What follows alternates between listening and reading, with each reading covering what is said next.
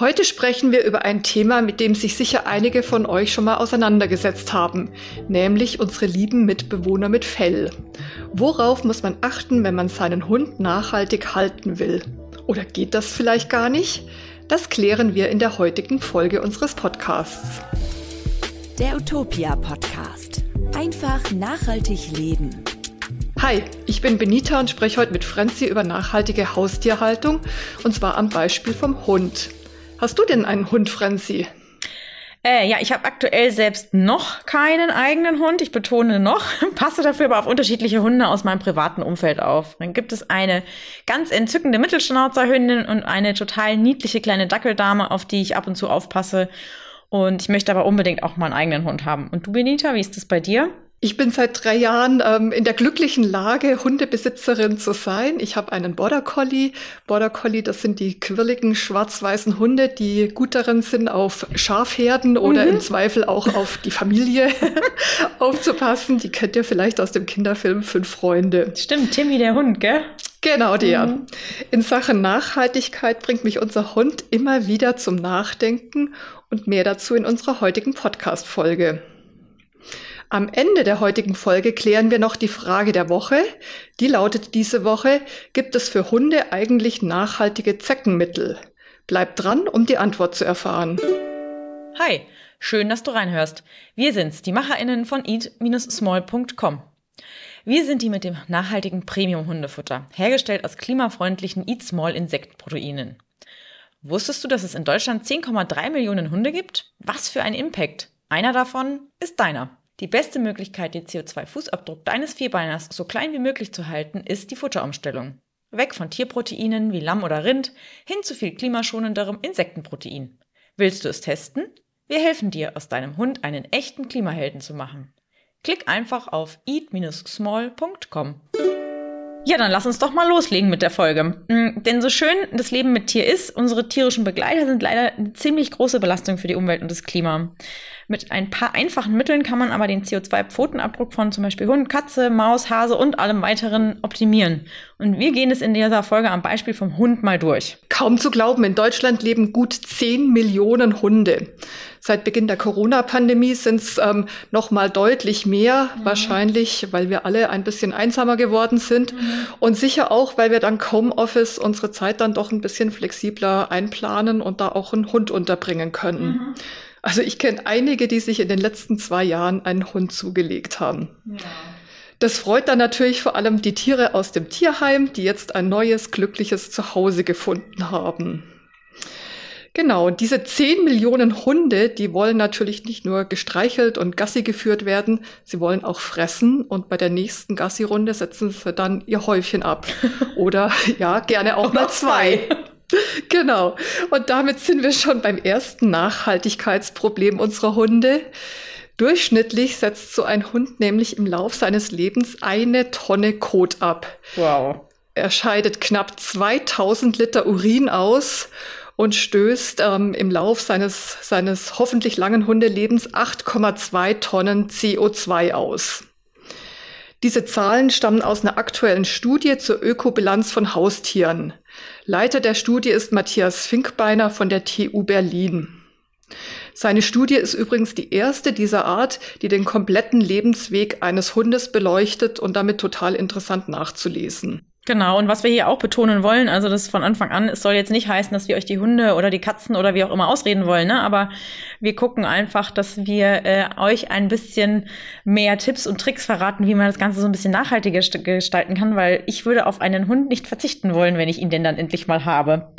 Genau, und, und äh, zurück zum CO2-Pfotenabdruck, den ein mittelgroßer Hund im Laufe seines Lebens hinterlässt, das ist, der ist echt gewaltig. Also wie gewaltig davon waren nicht nur wir, sondern auch die Forschenden ziemlich überrascht. Also wenn man sich mal überlegt, 8,2 Tonnen CO2-Ausstoß in 13 Jahren, so ein durchschnittliches Alter eines Tieres, es ergibt einen jährlichen CO2-Ausstoß von 630 Kilogramm. Und wenn man die dann ins Verhältnis setzt zu den zwei Tonnen, die jeder Mensch eigentlich pro Jahr nur emittieren soll, also erzeugen soll, dann müssen wir uns vor Augen führen, dass nahezu ein Drittel deines und meines CO2-Budgets von unseren Hunden quasi schon verbraucht wird, bevor wir überhaupt geatmet haben. Hm.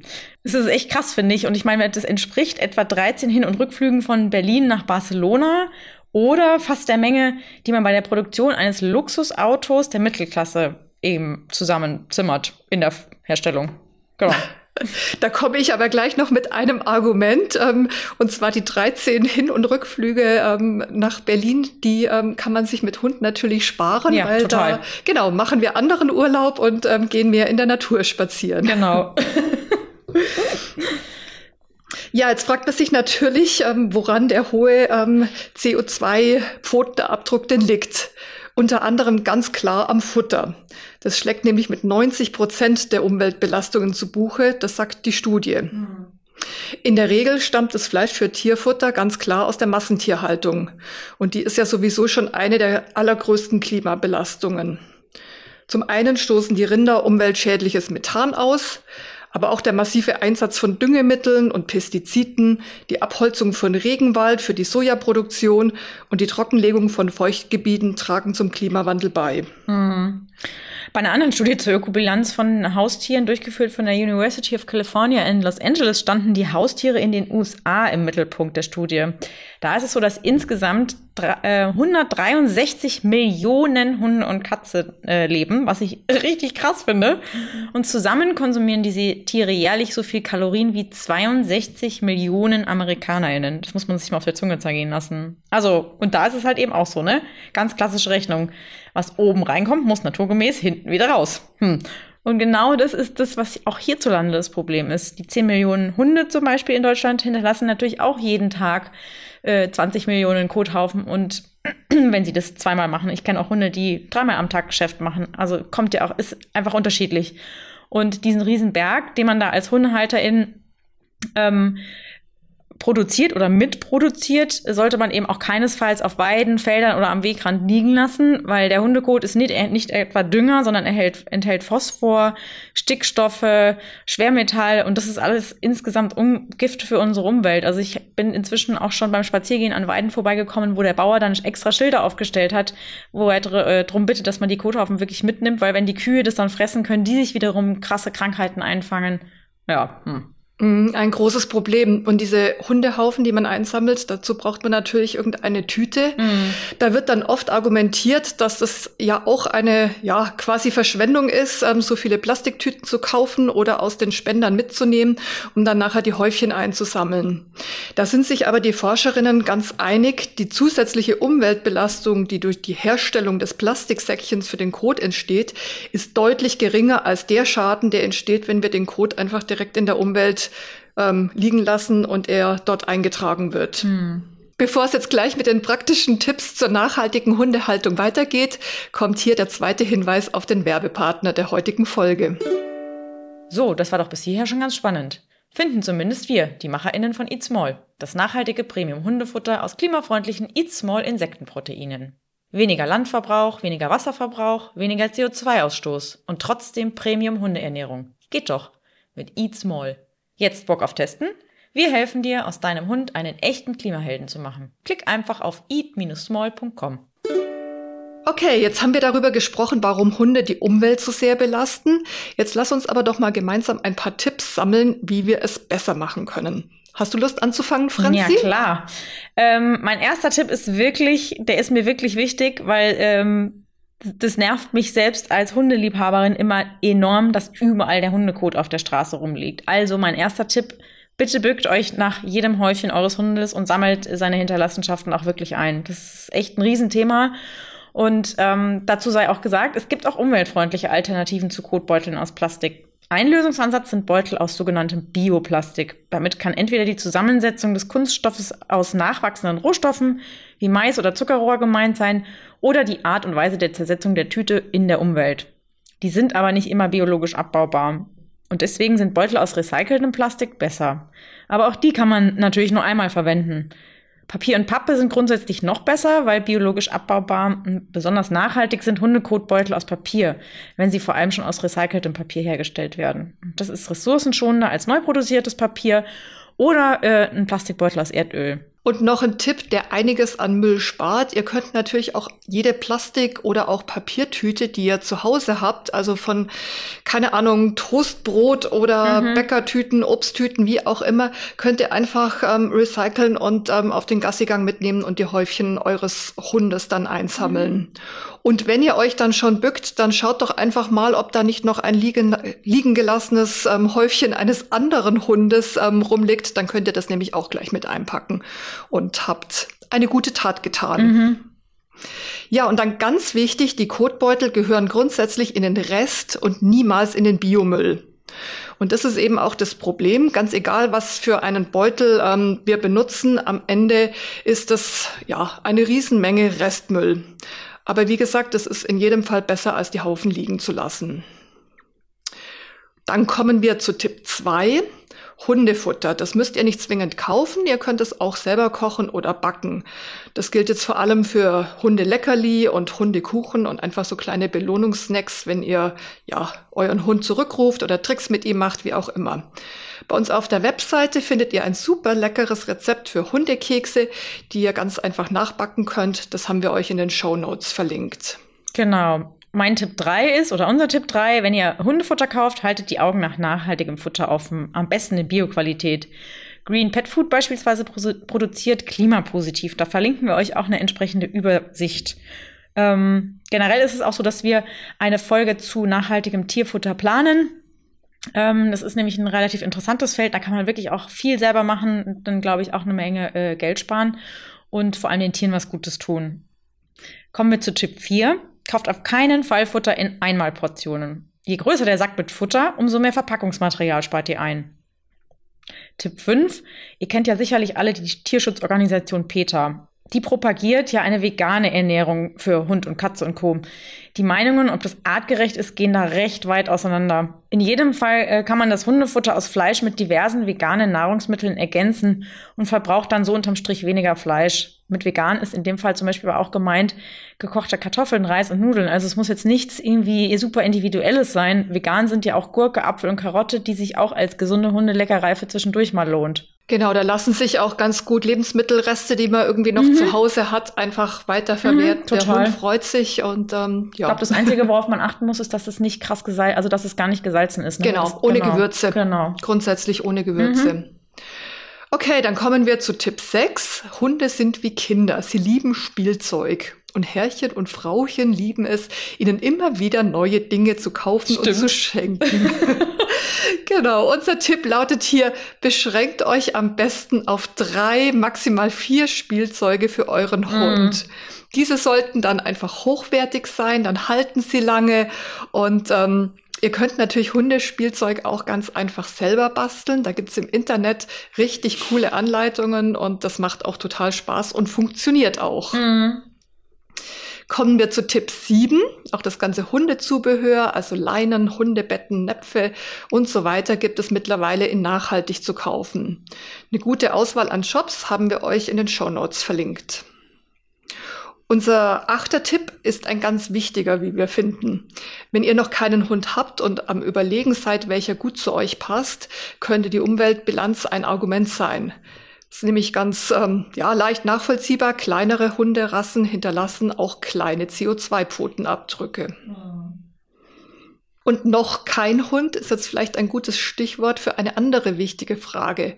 Franzi, was sollte man denn machen, wenn man sich einen Hund zulegen möchte? Tja, also erstmal muss man sagen, wenn man einen Hund äh, zu sich einziehen lassen will oder sich den generell äh, holt, bedeutet das wirklich eine ganz große Veränderung. Also ich weiß, vielleicht mögen das die ein oder anderen Leute jetzt albern finden, aber ich finde, das ist tatsächlich so, als ob es ist wie wenn du ein Kind bekommst. Du holst dir dieses Tier ja nicht, um es wieder abzugeben, sondern es wirklich dein, das verändert dein ganzes Leben. Der Rhythmus wird ab dann nach dem neuen Lebewesen oder von dem neuen Lebewesen auch mitbestimmt. Uns ist total wichtig, dass ihr euch im Vorfeld, bevor ihr den Hund überhaupt ähm, zu euch holt, mal überlegt, wo der herkommt oder in Erfahrung bringt, ähm, ob das eine gute Idee ist, euch den Hund zu holen, weil habt ihr genug Zeit zum Beispiel, um einen Hund zu halten. Ne? Weil es wäre ja schade, wenn ihr euch den Hund holt und dann einfach acht Stunden lang das Tier alleine bleiben muss. Und äh, dann die andere Sache, die ich auch nicht zu unterschätzen finde, ist, habt ihr auch genug Geld, einen Hund zu halten? Natürlich ist es jetzt nicht so, dass man sagt, okay, man muss super reich sein, um einen Hund zu haben, aber Tierarztkosten können schnell mal relativ hoch werden.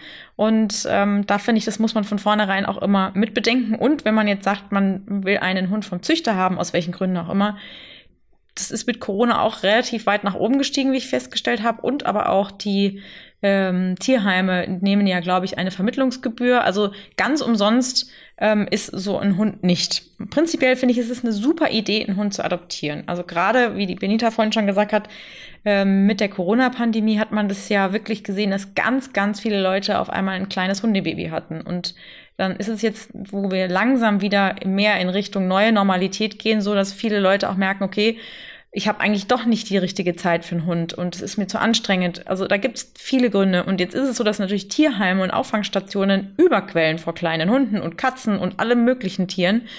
Und äh, die landen da, weil die BesitzerInnen sie eben nicht mehr wollen. Aber, und das habe ich auch gerade schon gesagt, auch veränderte Lebensumstände, wie dass jemand ins Altersheim ziehen muss oder plötzlich Allergien entwickelt, können dazu führen, dass Hunde abgegeben werden müssen. Und die suchen dann ein neues Zuhause. Und ich finde, da ähm, ist es eigentlich immer, wenn man ein Tier haben möchte, sollte man erstmal ins Tierheim gehen.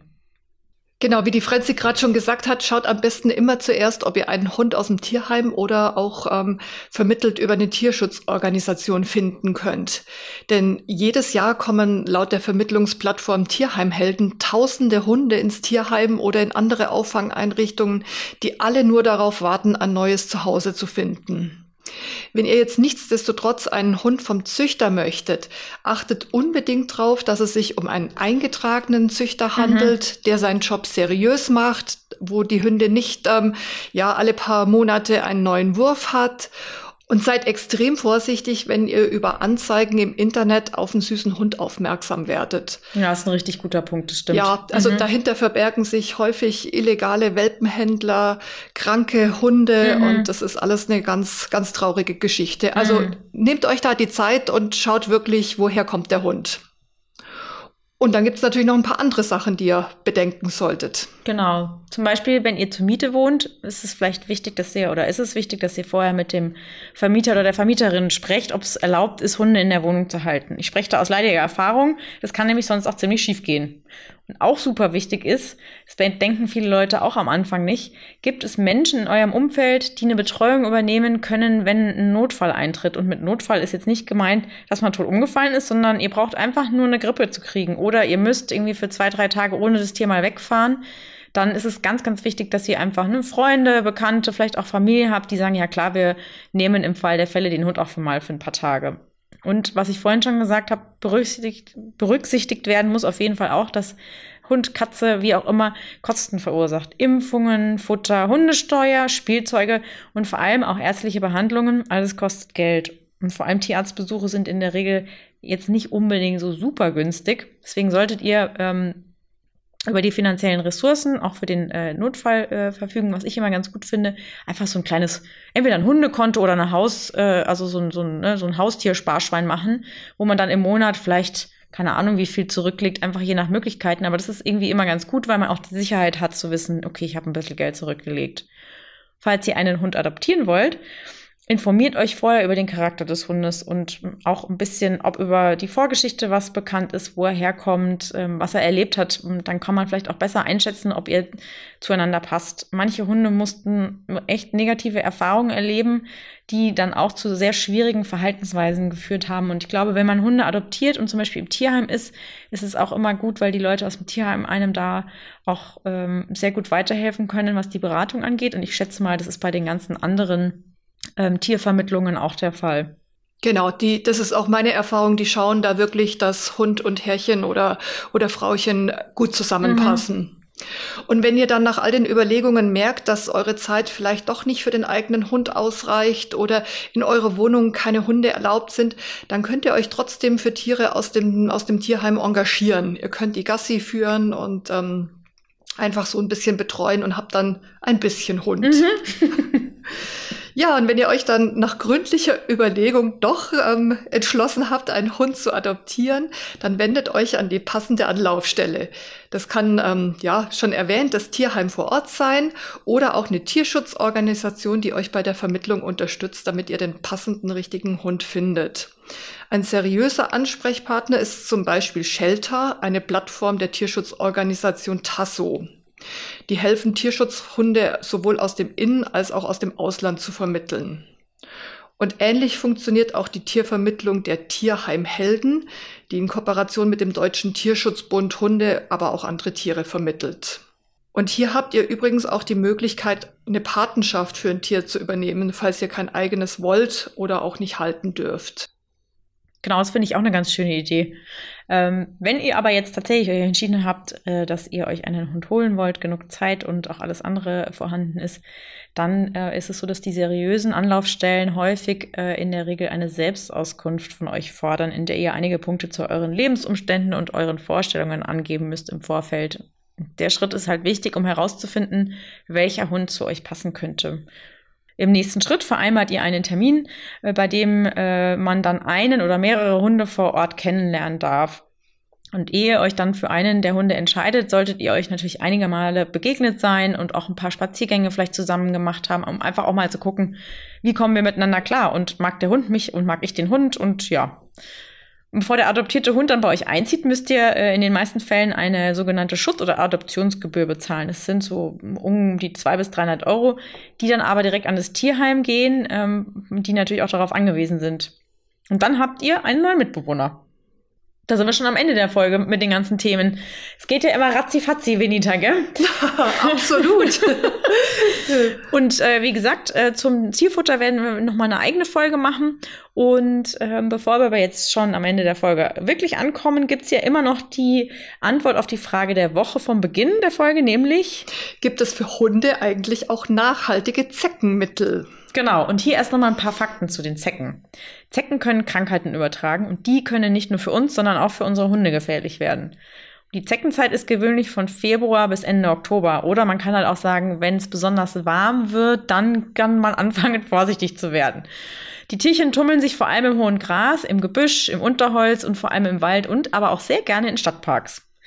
Zecken gibt's an sich überall in Deutschland und besonders hoch ist die Gefahr im Süden von Deutschland. Da gibt's vor allem in Bayern, Baden-Württemberg, Südhessen und Thüringen immer wieder hohe Vorkommen. Und da könnt ihr mal googeln, da gibt's auch immer so sogenannte Zeckenkarten, da ist immer schön eingezeichnet, ähm, wann, wo schon Zecken auftauchen. Das ist auch immer ganz gut, finde ich. Genau, wer schon ein bisschen Erfahrung mit Hunden hat, der wird das wissen. Ähm, ja, an, an einem Hund bleiben bei einem Spaziergang im Frühling oder im Sommer wirklich etliche Zecken kleben. Mhm. Deswegen ist es total wichtig, wenn ihr nach Hause kommt, sucht eure Hunde wirklich nach jedem Spaziergang ganz gründlich ab. Und ähm, viele teilen sich gerne Sofa und Bett mit ihrem vierbeinigen Freund. Das ist auch okay, das kann ja jeder machen, wie er mag. Aber mindestens in der Zeckensaison ähm, solltet ihr da wirklich vorsichtig sein, beziehungsweise wir raten euch davon ab, weil die Zecken sehr, sehr gern von, vom Fell mhm. zum Mensch überspringen. Mhm. Es gibt jetzt aber auch einige natürliche Mittel, mit denen ihr euren Hund vor Zecken schützen könnt. Da gibt's zum Beispiel Kokosöl, das gibt's ähm, ja in jedem Supermarkt und in jedem Drogeriemarkt habt ihr vielleicht sowieso zu Hause und damit könnt ihr euren Hund einreiben. Der Geruch erinnert so ein bisschen an Urlaub und ist auch bei den meisten Hunden beliebt, also ist ganz ganz unproblematisch. Kokosöl hat einen hohen Anteil an Fettsäuren, Kokosöl hat einen hohen Anteil an Fettsäuren, die wirken auf Zecken abschreckend. Und die Anwendung ist ganz easy. Ähm, ihr nehmt einfach ein bisschen von dem Kokosöl in eure Hand und verteilt es im Fell, besonders hinter den Ohren, am Nacken und auch an den Innenseiten der Beine, bevor ihr zum Spaziergang aufbrecht. Und ihr könnt auch ähm, jeden Tag einfach so einen Löffel Kokosöl ins Futter mischen. Das hilft ebenso. Ja, genau, das kenne ich auch mit dem Löffel Kokosöl ins Futter. Das äh, habe ich auch schon häufiger selber gemacht. Und genau.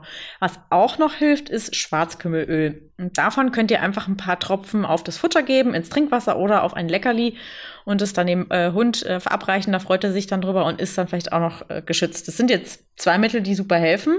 Ähm, es gibt ja dann einige, die auch auf Bernsteinketten äh, schwören Bei denen ist es so, dass durch die Reibung am Hundefell ähm, sollen sich die Ketten elektrostatisch aufladen und somit die Zecken verscheuchen. Genauso wie der Geruch der Steine.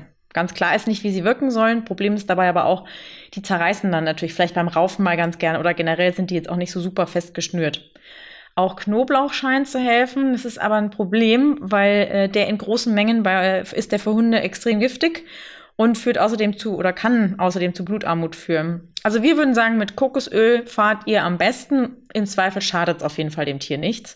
Und was wir da aber auch noch definitiv betonen wollen, fragt doch am besten nochmal bei eurem Tierarzt nach und lasst euch beraten, wenn ihr nicht so sicher seid, was ihr wirklich tun sollt, damit äh, Tier und Mensch vor Zecken einigermaßen geschützt sind. Genau. Das war's jetzt wieder mit der Folge und wir hoffen, es hat euch gefallen und wir hoffen außerdem, dass ihr thematisch ein bisschen was mitnehmen konntet. Ähm, schaut für mehr Infos gerne äh, in die Show Notes. Da verlinken wir euch die entsprechenden Artikel, die wir jetzt auch in der Folge angesprochen haben und noch ein paar mehr. Und wenn euch die Folge gefallen hat, abonniert doch gerne unseren Podcast in eurer Podcast-App und gebt uns gerne 5 Sterne. Falls ihr Feedback, Vorschläge oder Themenideen habt, schickt uns gerne eine E-Mail an podcast.utopia.de. Das war's für uns für heute. Habt eine gute Woche und bis zum nächsten Mal. Auch ich sag ciao und bis zum nächsten Mal. Der Utopia Podcast. Einfach nachhaltig leben.